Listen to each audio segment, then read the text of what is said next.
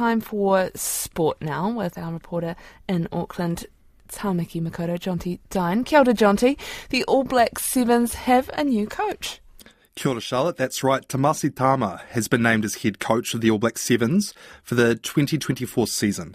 The former player has been with the team as an assistant coach under Clark Laidlaw for six seasons and will take charge of the team through to the Paris Olympics next July. With Laidlaw's recent departure to lead the Hurricanes in 2024, New Zealand Rugby head of men's high performance Mike Anthony said it was critical to provide the squad continuity as they prepare for Paris. Cama has been part of the All Black Sevens as a player and coach for 18 years. Meanwhile, World Cup World Cup winning Black Fern Ruby Tui will tonight play her first game in New Zealand since the World Cup.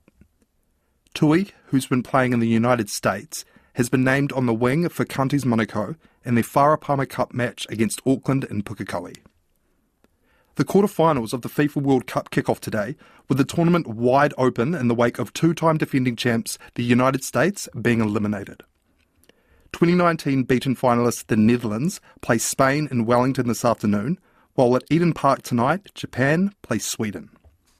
Netherlands forward Lineth Beerensteyn admits she was not sad to see the Americans go. The first moment when I heard that they were out, I was just thinking, yes, bye. Because from the start of this tournament, they had already a, like a, a really big mouth. They were talking already about the final and stuff. And I was just thinking, you first have to show it on the pitch before you're talking. I'm not being rude in that way. I mean, I have still a lot of respect for them, but yeah, for them it's uh, like a thing that they have to take with them in the future that yeah don't start to talk about something what's like far away and i hope that they will learn from that tomorrow night australia play france and colombia play england Trent Boult says he never intended to pit New Zealand cricket against T20 franchises around the world. But one year on from dropping his Black Caps contract in favour of freelancing in global T20 competitions, he says he doesn't regret it. Boult is black, back in the Black Cap squad for next month's one day series in England and is set to make the World Cup side to play in India in October. I've always had this in the back of my mind to come back and um, you know work towards uh, an ODI World Cup. I never wanted it to be about you know New Zealand or, or franchise cricket. Um, I just respected the fact that my career is so long and, and, just try to make the most out of my remaining years as a bowler and um, yeah, I'm definitely as hungry as ever to, to still represent the country.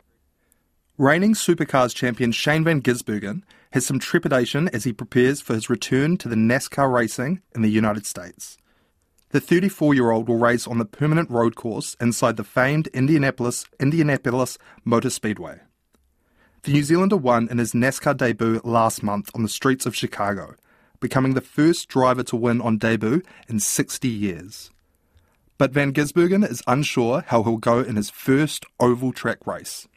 It's going to be very difficult. It's a short practice, somewhere I haven't been before. It's going to be very tough to get up to speed, but hopefully with some time I can be competitive. The restarts there look crazy. Watching last year's race, the double file starts into such a tight turn one. It looks like carnage.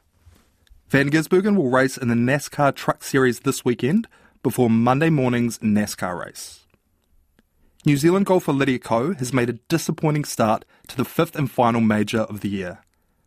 Ko shot a 2 over par 74 to be tied for 81st at the British Open in Surrey, six shots behind the leader Ally Ewing of the United States.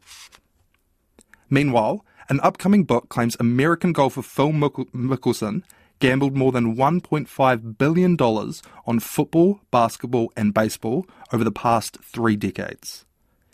ESPN says the book by renowned professional gambler Billy Walters alleges Mickelson even attempted to place a $600,000 wager on Team USA in the 2012 Ryder Cup in which he participated.